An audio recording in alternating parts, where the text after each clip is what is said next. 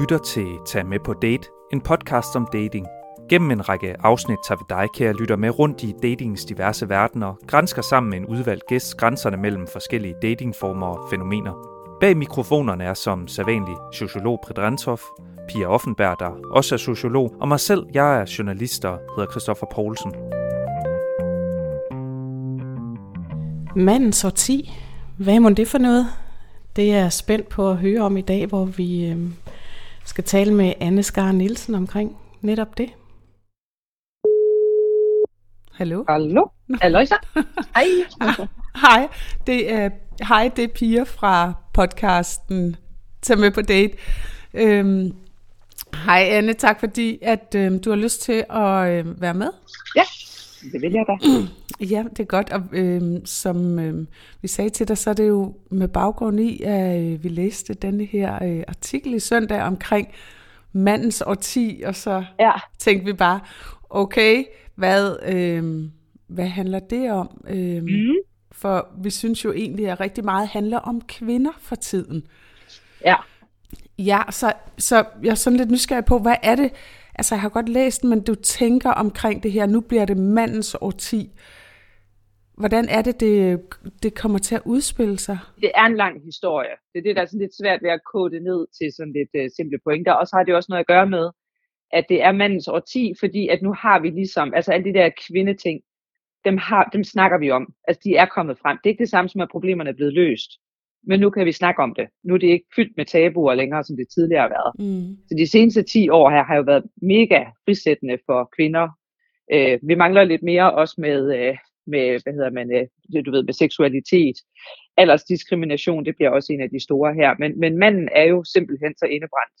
Altså, og der er jo simpelthen så mange ting, man ikke kan snakke om med mænd. Hver eneste gang, man laver et eller andet, der handler om en lille smule noget med åndelighed, så sidder kvinderne der jo som fluer på en sukkerknald.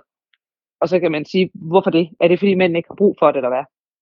Det har de. De har mega meget brug for det. Øh, der, er ikke, der, der mangler roller, som, som manden kan gå ind i. Der er jo rigtig mange mænd, der stadigvæk hænger fast i det der gamle tribal mode, hvor de skal være sådan en stærk hulemand, der kan forsørge familien. Øhm, og og det, det passer bare ikke til verden længere. Så de bliver sådan nogle, de kommer til at føle sig som tabere fra start. Jeg er selv mor til fire drenge. Det er fandme svært at være dreng i dag. Altså bare den der måde, man hele tiden bliver mødt på med sådan en lille mistænkeliggørelse. Øh, min ældste teenageren her, ikke? han skulle med bussen hjem fra en fest klokken to, står han ude i lufthavnen øh, og kommer for sent til, til bussen, så den holder henne ved lyskrydset.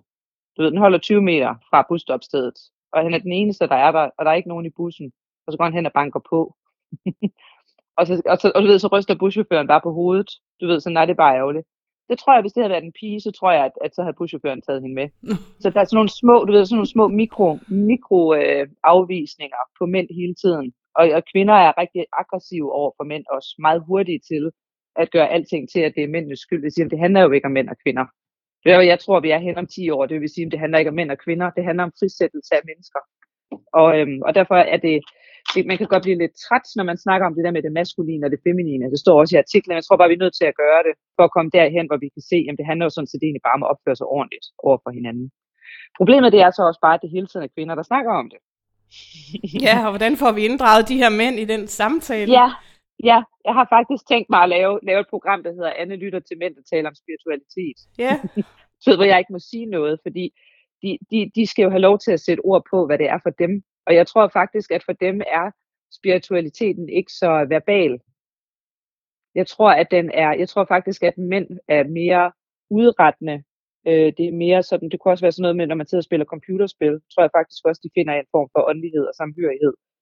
Øh, og jeg tror også, at sådan noget som øh, at lave noget, altså det der med at sidde og snakke om ting, er jo meget feminint. Men det der med at udrette et eller andet, er mere det maskuline. Mm. Øh, og så har jeg sådan den der idé, jeg tror også, står i artiklen, det her med, at hvis man igen ikke siger, at det handler om mænd og kvinder, men det feminine og det maskuline, så er det feminine meget at ofre sig, og det maskuline er at ofre andre. Så når nu for eksempel Putin, han er jo den store mandemand, ikke? og der håber jeg også, at vi kan stå og kigge på Putin og sige, hold kæft, hvor er det åndssvagt. altså den der måde at være mand på, er bare så yesteryear og så dum. Mm. Og så, altså det med, hvor, hvor, jeg håber, der er rigtig mange mænd, der kigger på det der og siger, okay, den rollemodel er bare død. Altså det, altså, det er der sgu ikke nogen, der gider mere. Det har verden ikke brug for. Men det er den meget trumlende, du ved, udrettende nu skal jeg, jeg vil have min vilje, jeg er villig til at ofre andre på vejen. Det er det meget maskuline. Hvor det at ofre sig for andre, det er det meget feminine. Og det er der faktisk rigtig mange mænd, der gør. Det der med, at de offrer sig. Så klemmer de ballerne sammen på arbejdspladsen. Eller du ved, så æder man den bare, så siger man ingenting. Øh, og så tror jeg dermed, at så mister de du ved, så mister de hele deres udretterkraft. Men så snart de så prøver at udrette noget, så bliver de jo så skældt ud og anklaget for at være sådan nogle, du ved, trumlende mandemænd. Så tror det er rigtig svært at være, at være mænd, også fordi det hele tiden, apropos igen, snakker jeg for meget, øh, sætter mange ord på, ikke? og så kan de slet ikke komme til det. Jeg, jeg lagde faktisk mærke til det her sådan, øh, på et tidspunkt, at øh, du skriver, øh, at man siger, at når en mand og en kvinde forelsker sig og kigger på hinandens fejl, så tænker han, hende kan jeg godt leve med mens hun tænker, ja. ham der kan jeg godt det fikse. Fikse. Ja. Og det er jo, det ja. er jo bare så tydeligt. Og, og når så, at vi som kvinder har fikset ham, så kasserer vi ham.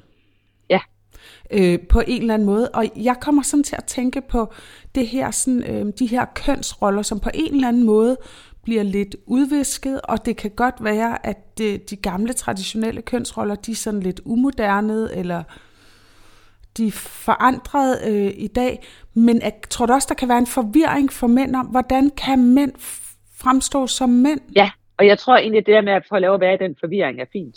Ja. Jeg tror virkelig, det er, jeg har, jeg har tit fortalt, når jeg er sammen med mænd, så fortæller jeg sådan en, altså hvis det nu er sådan, du ved, hvor der er mange mænd, det kan være sådan nogle veteraner for eksempel, ikke, der er kommet hjem fra Afghanistan og har svært ved at finde mm. ståsted for fremtidens arbejdsmarked, så fortæller jeg dem historien om Eremit Krebsen, som er sådan et lille en krebs, der ikke kan finde ud af at lave sit eget skjold, så man kan så egentlig diskutere, om den overhovedet kvalificerer til at være et krebsdyr. Men øh, på et eller andet tidspunkt er den nødt til at leve i andre skaller.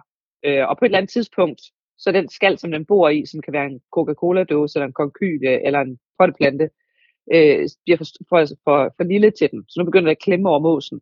Så skal den flytte hjemmefra, finde en ny, lidt større skal at flytte ind i. Og det der, hvis man finder sådan en eremitkrebs video, hvor den er i gang med at skifte skal, så det er bare ikke noget særligt kønssyn. Altså, den er jo bare ligner sådan en død fod, der har ligget for lang tid i et badekar. Øh, og, og derfor vil den jo gerne meget hurtigt over i et nyt skal, fordi at det er utrygt ikke? at være sådan en bløddyr uden en skal på. Og der plejer jeg at sige til dem, at pointen det er, nej, nej, nej, det er det der, det er det der med at være nøgen, klam og ulækker, og skrøbelig og sårbar, og føle dig som et lyserødt skvat. det er det, der er fremtiden. Fordi hvis vi hele tiden skal over i sådan en ny skal, fordi så er det jo frygtbaseret. Fordi du er bange for, at der kommer nogen og stikker en kniv i ryggen på dig. Og det har, det har vi også gjort siden tidernes morgen. Altså det med at være den her stærke beskyttermand. Fordi der var en gang, hvor livet var skide hårdt, og hvor der hele tiden kom nogen og tog dine ting. Og derfor var det jo mega dejligt at have Per formand for 3F, der var en god kammerat, der passede på dig, ikke? Og han har sgu da fortjent at få lidt ekstra, du ved, fordi det har fandme været så hårdt at kæmpe sig op i rækkerne, så det han skal have lidt prøns der, der kigger vi på det i dag nu og siger, mm, måske du har nogle uforløste følelser. Måske 3F står for tre familier. Nej, det gør det ikke. Men du er også inde på det her i artiklen med, at det er lige nu, øh, på det her tidspunkt i verdenshistorien, at mænd har brug for at træde frem og komme på banen og få defineret ja. sig, uden at vi kvinder blander os. Ja. Øhm, hvorfor er det lige nu, det sker? Det er fordi, vi er på vej ud af et gammelt en gammel civilisationsform, der hedder tribal mode. Så hvis du forestiller dig, at man starter, om, når du vågner om dagen, så er du ligesom sådan en, en karakter i et spil. Mm. Og i gamle dage mindede det rigtig meget om Matador. Så de seneste 100-120 år, der har vi vel egentlig levet, som om vi, vi, vi var et Matador-spil. Det vil sige, at der er en spilleplade. Samfundet laver ligesom en, et felt til dig, som du skal være på. Mm. Hvis du siger, at jeg vil ikke være på den spilleplade, jeg vil hellere bo uden for pladen, så sådan, jamen, det kan du ikke. Du kan kun være inden for de her regler. Og det vil sige, så snart der er nogle regler, så bliver man jo bedt om at spille dem. Og det vil sige, at der er nogen, der vinder i det spil, der er nogen, der taber. Og Matador handler jo om at køre rundt i ring. Du ved ikke rigtig, hvor du skal hen, men hjulene skal holdes i gang, og så skal vi vækste, og vi skal udvikle, og vi skal bygge en masse plastikpis på alt for dyre grunde. Og når folk så kommer på besøg i deres lille bil, så må vi bonge dem for så meget husleje, at de til sidst går konkurs.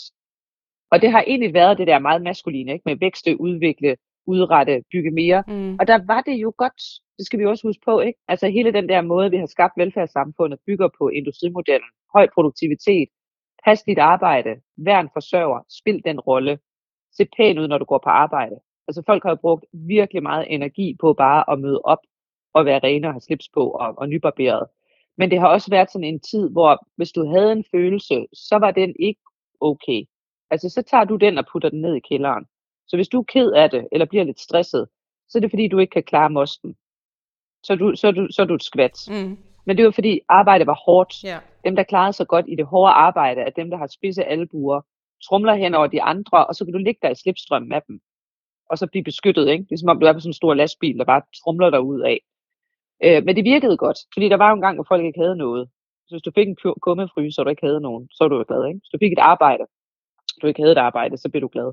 Men vi lavede en kontrakt, altså det med, at de gamle dage var der, hvor du fik din forsikring og dit arbejde, det var familien og lokalsamfundet.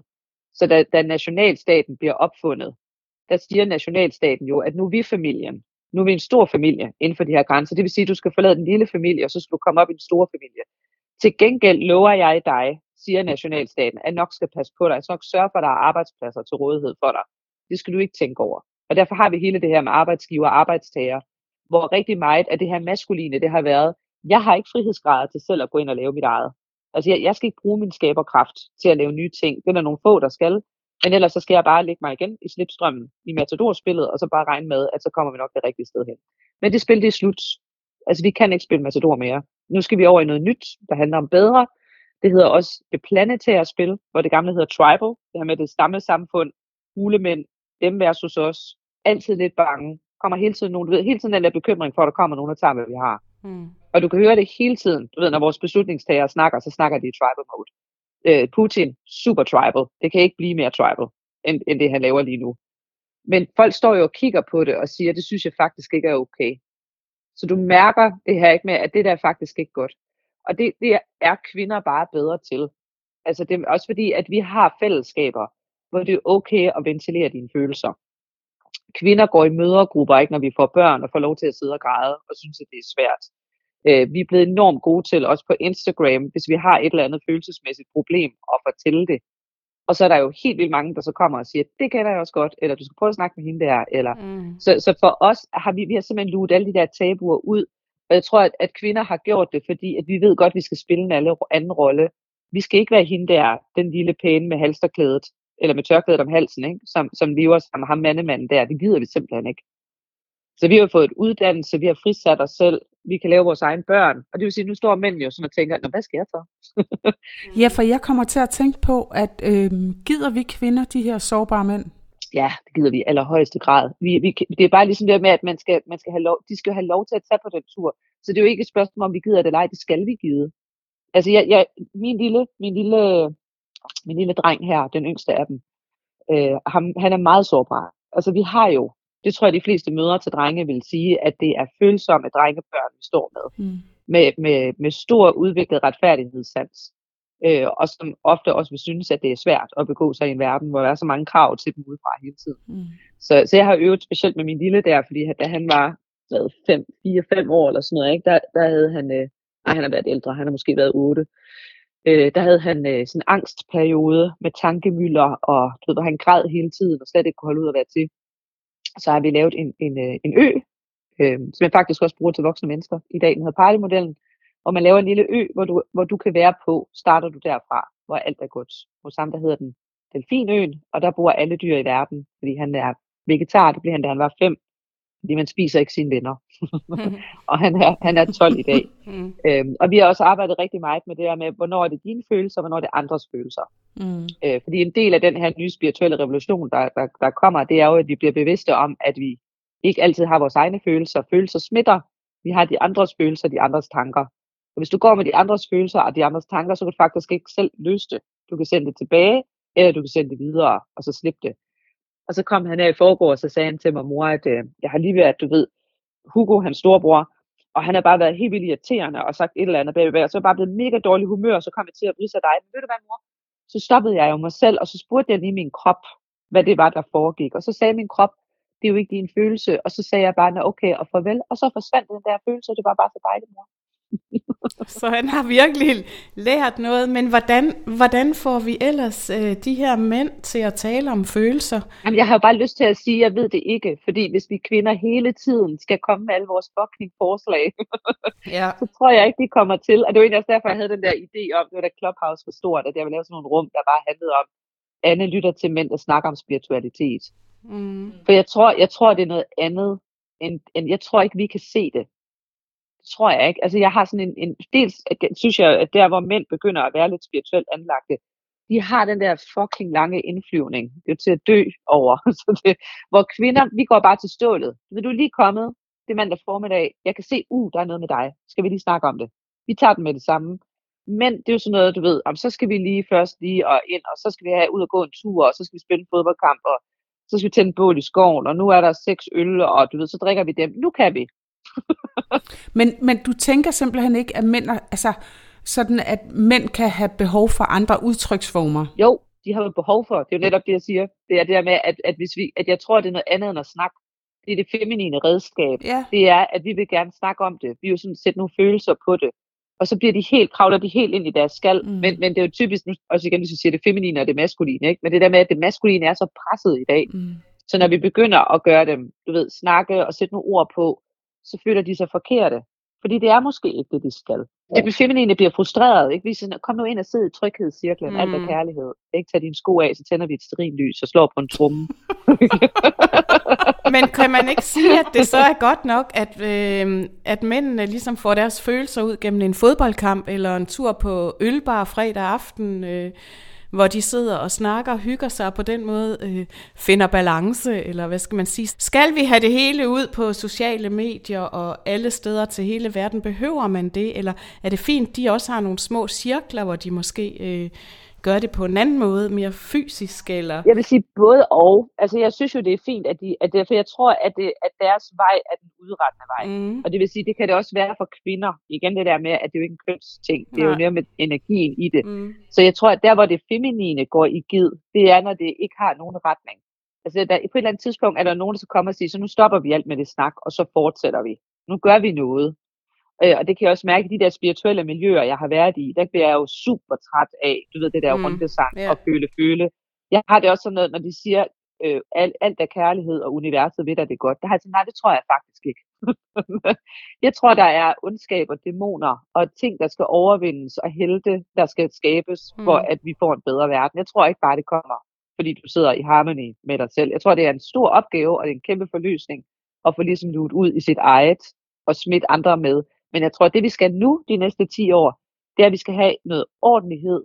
Vi skal have nogle voksne mennesker, der kan være rollemodeller for den næste generation, som udretter ting. Fordi det der med, nu, nu gætter jeg jo på de artikler, ikke? men at ligesom det der med, at der skal mm. ske noget. Du er simpelthen nødt til at eksperimentere, men så stop op og kig på det.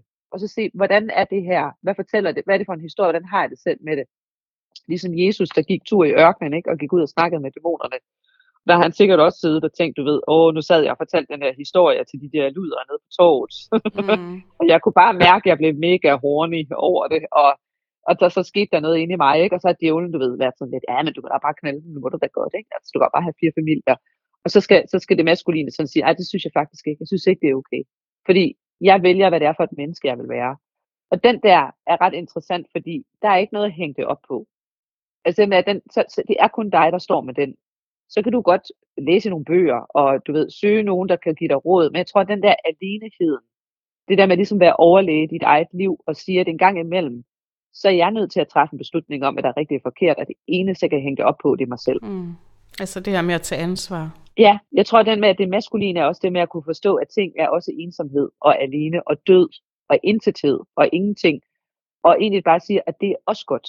Mm. Det, det, det, det skal egentlig have lov til at fylde lige så meget med det andet. Det er også derfor, at mænd er jo tit tiltrukket af døden, hvor, hvor det feminine er meget mere tiltrukket af livet. Jeg kom, ja, ja, ja, jeg kom til at tænke på det her med, når du også siger, at, øhm, at, at mænd måske øh, taler med nogle andre, eller måske taler de ikke altid, fordi der er jo også denne her, altså vi kender jo alle sammen til det her, når øh, problemer i et parforhold for eksempel, øh, det ikke bliver løst igennem talens sprog, men for eksempel bliver løst i soveværelset.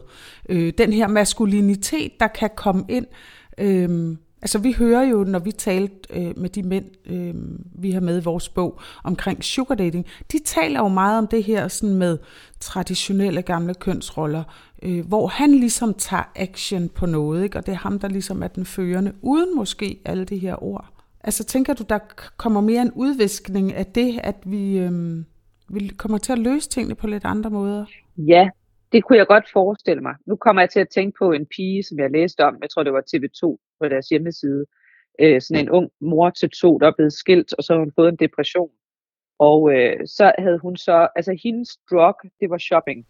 Mm. Så hun havde sådan en addiction med, hun købte tøj og, og makeup og hyggede sig enormt meget med at, sådan at gå og klæde sig ud derhjemme, ikke, og tage makeup på. Hvor hun så siger, og jeg ved jo godt, at det er åndssvagt, men det her har hjulpet mig. Det har simpelthen betydet, at jeg ikke har været nødt til at tage piller. Og, og jeg kan fungere i hverdagen, og faktisk, når jeg kan mærke, at den der depression kommer, jamen, så hjælper det mig faktisk at gå ud og købe noget. Og der vil vi jo med alt vores voksen, altså kvindesnak, ikke? der vil vi sige, uha, ikke bæredygtigt, og det er da meget bedre, du kan forløse dine følelser og sådan noget. Der er sådan lidt, nej, måske er det fint. Måske er det okay, måske er det sådan en fase, man er i. Mm. Og kender vi ikke godt det alt sammen, at nogle gange, så er ens løs blæst ud, ikke? Og så man tænker, det eneste, jeg orker lige nu, det er takeaway. Og bare ligge på sofaen, og så er der ikke nogen, der skal snakke med mig, og jeg skal se Netflix mm. i tre timer. Øh, så det der med, at vi ikke sådan fordømmer andres måder at takle deres liv på, men jeg tror, der, der er en stor opgave i det der med, om du kører dig selv ned i kælderen, ned til dæmonerne, eller om du kommer op igen. Altså det med, at ikke, fordi hvis man kigger på de der, hvad de hedder, du ved, de der mænd, der bliver sure på kvinder, fordi de ikke får noget sex. Men der er jo sådan en helt maskulin bevægelse, som, som egentlig kører, kører mere sådan, du ved, det der med, det, med, med alle de der mandedæmoner, hvor de får lov til at råbe rigtig højt. Øh, og der kommer du jo så på sådan en detur. Jeg tror, nogle gange, så skal vi gå turen gennem helvede, men du skal ikke blive hængende dernede. Men det, det er dem, som, øh, som ikke får noget fis, fordi de er bare træls. Altså, du ved, du møder jo også tit nogle mænd, hvor du sidder og tænker, jeg vil aldrig knalde dig. Og det er der ingen, der gider. Fordi du er bare på alle måder bare bleg dig. Altså, du er bare, mm. der er ikke noget sjovt med dig. Og det er fordi, de er sådan sure og aggressive og berettigede. Så de, de, ligesom, de, de hænger stadigvæk og savner skallen, ikke? Den der med, uh, det gang, man kunne være en sugar daddy, og ved du hvad, tage sig af andre med sine penge udstråle magt.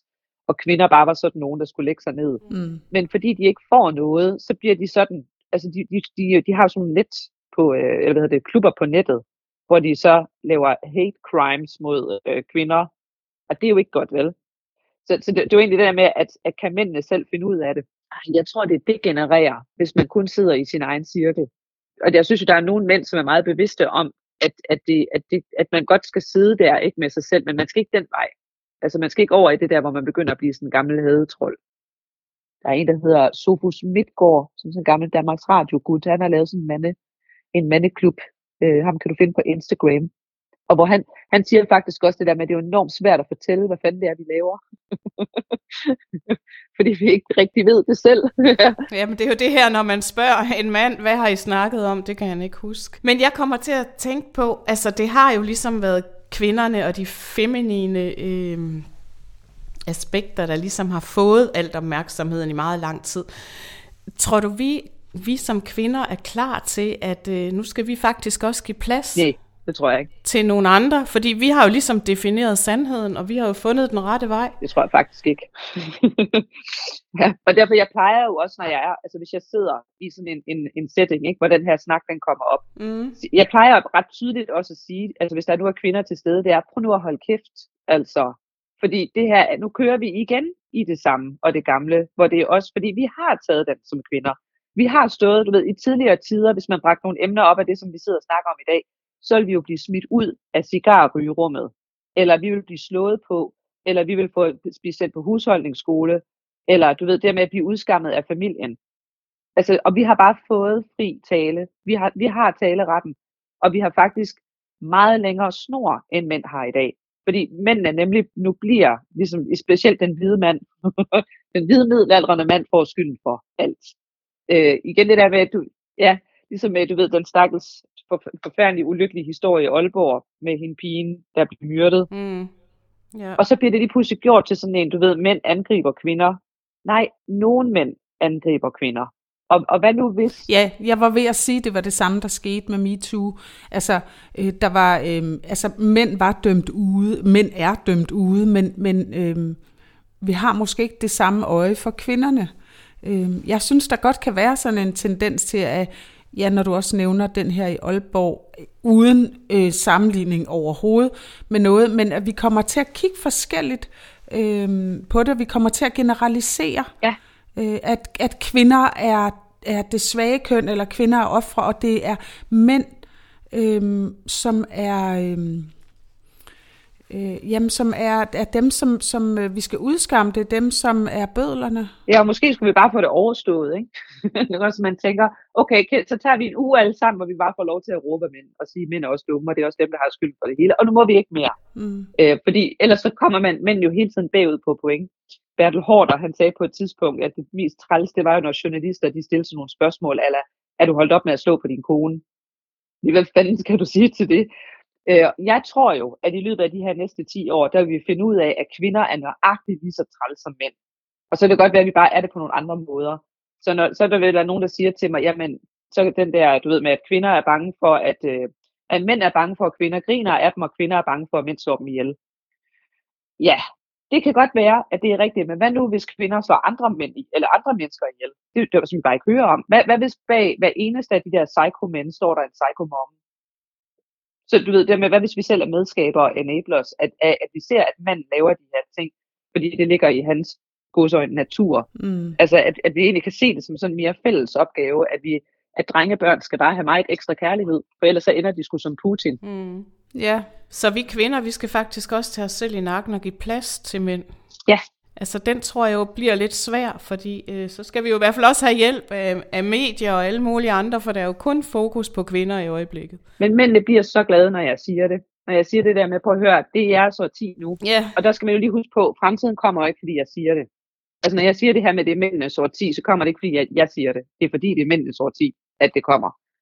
Og det, bliver, det, det, kan, det kan sagtens blive rigtig, rigtig træls. Altså, nogle opgør skal vel også tages indenfra, ikke? Altså, det sker jo ikke bare, altså, fordi du siger det, eller fordi, altså, som du selv siger, eller, eller fordi, at øh, vi siger det, eller skriver om det. Det er vel også nogle opgør, der skal, altså, der skal tages. Ja, du siger, fremtiden er ligesom bølger, der kommer. Så på et tidspunkt for, jeg tror måske sådan 12 år siden, der begyndte vi at snakke om ensomhed.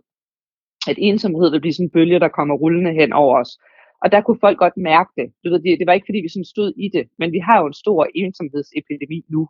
Og den bølge kan du faktisk godt se komme i rigtig lang, lang tid. Og det vi kan sige til folk, det er, se den komme, fordi det kommer. Du kan ikke undgå ensomhedsbølgen rulle ind over os.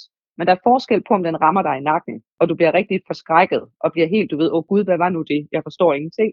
Eller du ser den komme i god tid og forbereder dig på det. Så man for eksempel kan sige til børn, hvis du bliver ensom, så er det helt normalt. Det skal du simpelthen ikke tage personligt. Det skal du bare lære, hvordan takler du den følelse, du har inde i dig selv. Fordi det kan vi ikke undgå på et eller andet tidspunkt at blive. Og det er fint, at man føler sig ensom. Det gør ingenting. Og det samme, når vi siger det ikke med, at nu bliver det, nu bliver det mændenes sort 10, det er som til mændene, at sige, nu skal du forberede dig. Fordi Det kan godt være, at du er træt, og det kan godt være, at du synes, det er svært, men nu skal du steppe op. Fordi der bliver brug for en ny måde at være mand på, en anden rolle, sådan nogle små ting, som at hvis der er nogen, der står nede i omklædningsrummet og begynder at snakke om nogle store patter, så er du den, der rejser dig op og siger, det stopper nu. Det der, det, sådan gør vi ikke her. Det er vi simpelthen for gode til.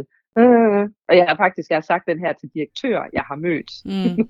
hvor de så siger, det er jo sådan noget, vi gør. Vi er jo sådan nogle, hør, hør til hør, drenge. Vi skal, jeg skulle have lov til at stå ude i, i, i, i omklædningsrummet og snakke om store patter. Så du skal jo bare vide, det kan være mine store patter, du står og snakker om.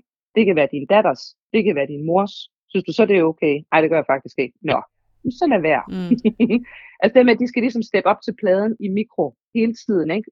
Hvis der står en far og råber true story her, ikke? en, øh, en 14-årig øh, øh, træner, du ved, i de der små, i de små klasser, ikke? der er det jo tit sådan 14-15-årige, der, der, der ikke træner dommer, var han til fodboldkamp, hvor han jo går grædende ud af banen, fordi der står en flok fædre og råber af ham, og synes, han er en idiot. Der skal det jo være andre mænd, der går hen og siger, lige en skulder på hånden, du ved, nu slapper vi lige af her.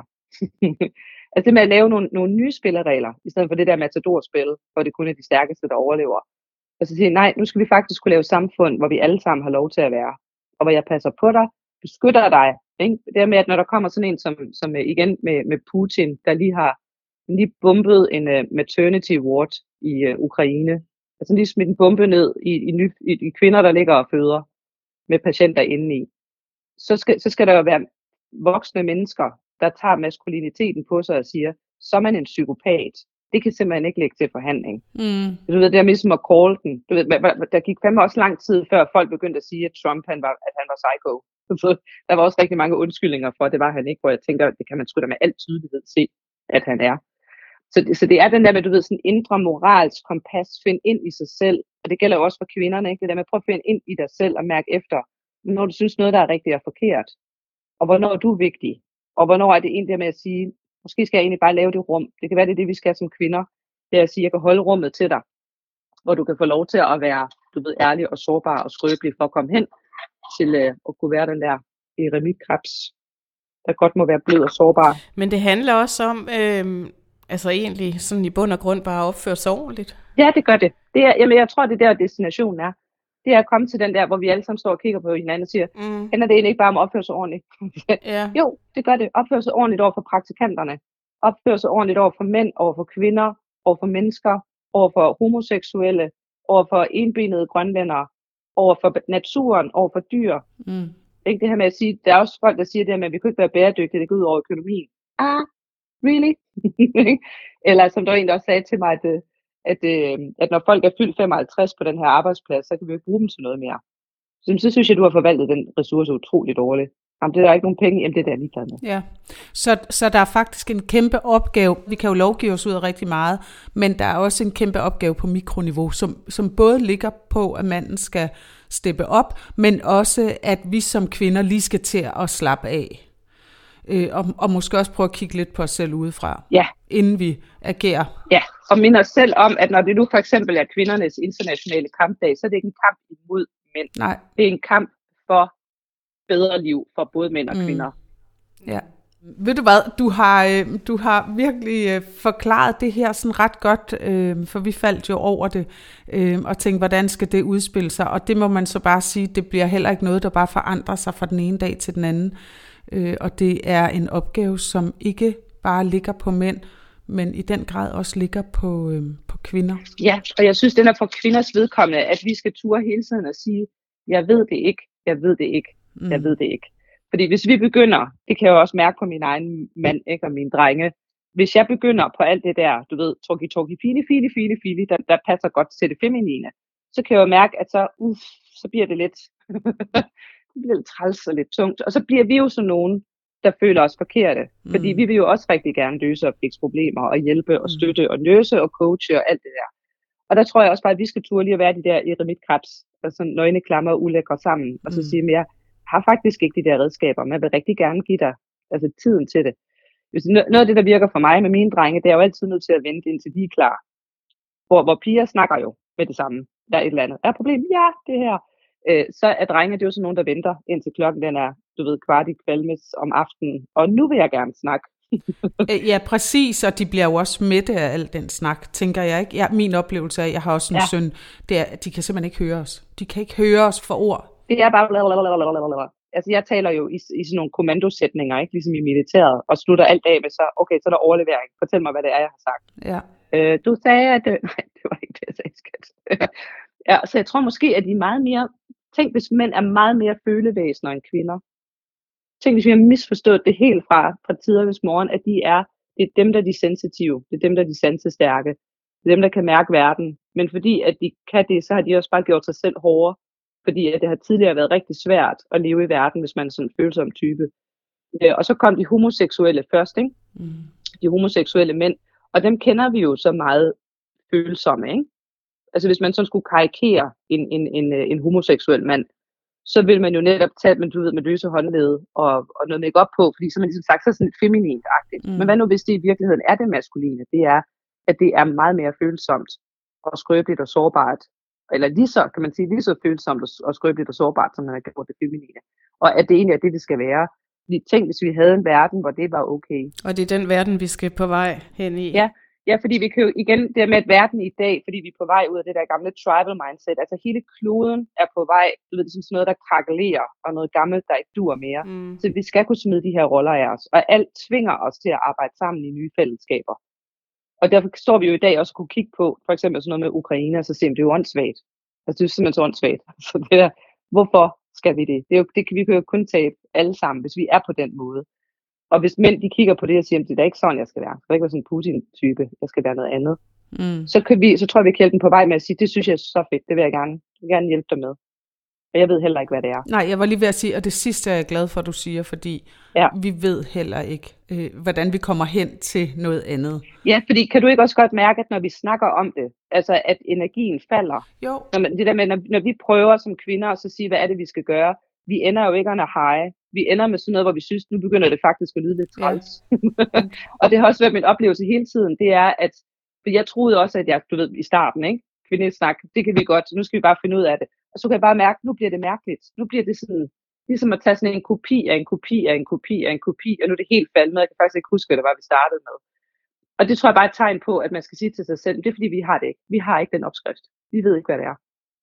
Men vi kan lave, vi kan lave rejsen og rummet, og være, og være med på den.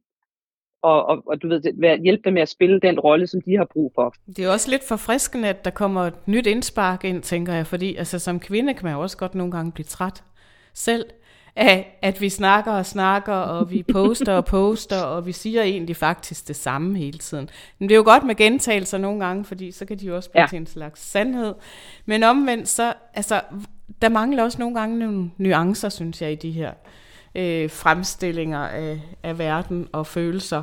Og der tænker jeg, at, øh, at der vil det være rigtig fint at, at få et øh, maskulint indspark. Ja, og jeg tror faktisk, at, øh, altså, at jeg har, har været eller kan være sådan lidt en brobygger i det, fordi at jeg, jeg er en, øh, hvis jeg har været født tidligere, så er jeg sådan rimelig sikker på, at 80% af tiden har jeg været en mand.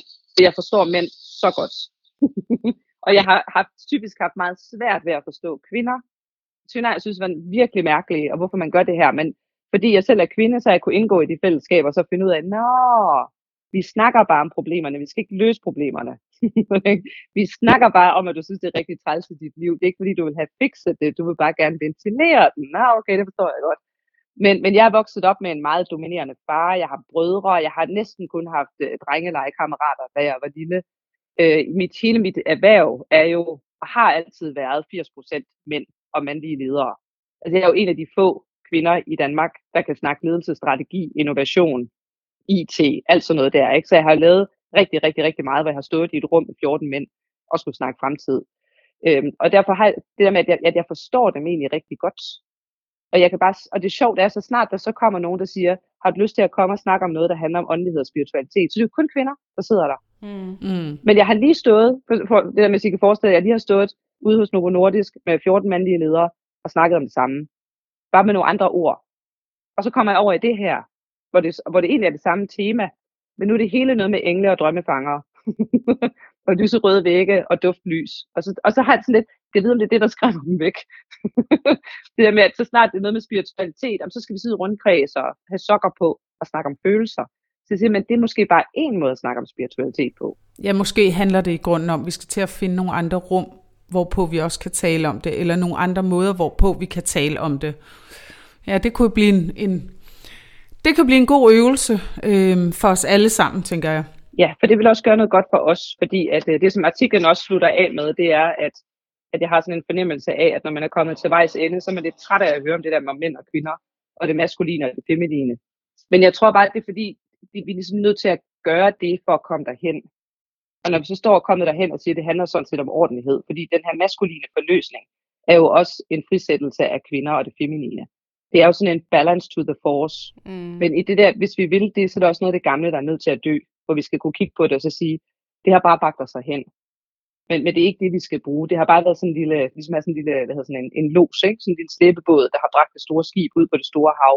Så har vi måske kun lige været i havnebassinet og, og, og fragtet rundt af sådan en lille los, en lille feminin båd, ikke? der bare har slæbt samfundet rundt i en ring.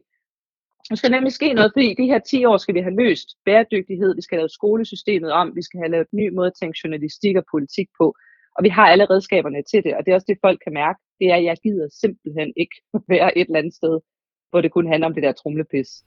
Nej. Jeg har lige været ude og holde foredrag for en kunde, hvor de starter med at sige, ja, vi har solgt, for sidste år solgte vi for 378 millioner kroner. Wee! Og så ved sådan noget, hvor de vil have folk til at danse. Det var altid sådan nogle unge mennesker, de skulle have til. Og du ved, åh, det er så fedt, vi har bare rekordomsætning. Så næste år, hvad skal vi der? Omsæt for det dobbelte. Og jeg kunne bare mærke, jeg kunne simpelthen mærke på de der unge, der sad i lokalet. Hvorfor det? Hvorfor? Hvorfor det? med alt, hvad der foregår i verden i dag, er det din vision, chef, mand? Og det, de havde problemer med, det var jo retention, ikke? fastholdelse af medarbejdere. Mm. Fordi de unge er så kredsende og forkælet. Altså lidt, nej, jeg tror faktisk bare ikke, de gider. Jeg tror, hvis du sagde til dem, vi skal bygge en bedre verden, og du skal have det godt med din familie og lære nye ting, og jeg passer på dig, og så skal vi også tjene nogle penge i processen. det er ikke det, der er det primære. Så tror jeg faktisk, de vil synes, det var meget mere interessant at være på den her arbejdsplads. Og det må simpelthen være ordene. Især det her med fællesskab og ordentlighed, det øh, synes jeg, vi gerne vil sende videre. Så Anne, tusind tak, fordi du vil være med øh, i dag. Det, øh, det har vi sat stor pris på. Det var meget interessant. så øh, god dag til dig. I lige måde. Tak, og øh, god fornøjelse med det. Tak. Ja. Hej. Hej.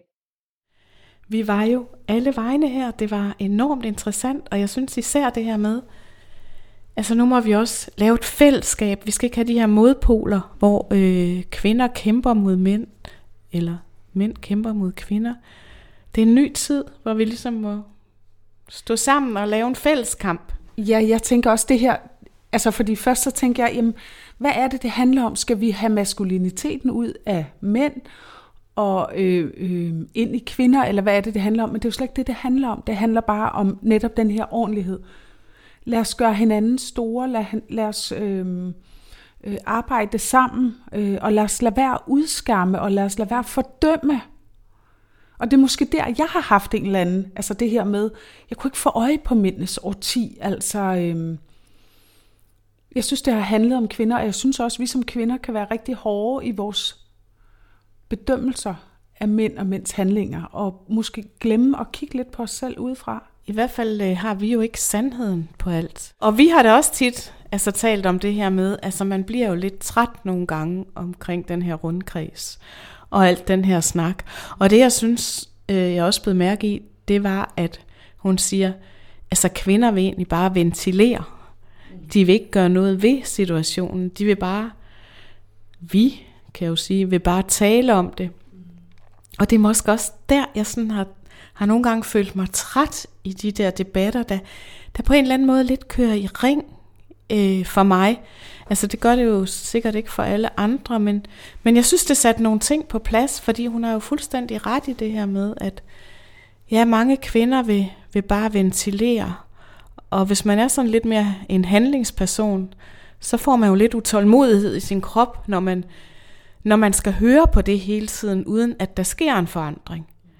Så det her med, at vi i fællesskab nu skal skabe en forandring, øh, som vi ikke ved lige helt, hvad er, eller som er åben, eller, men i hvert fald positiv, det, øh, den, den både kan jeg godt hoppe med på. Jamen det kan jeg virkelig også godt, altså for vi kender den godt. Jeg tænker tit sådan det, er det processen, vi bare vil?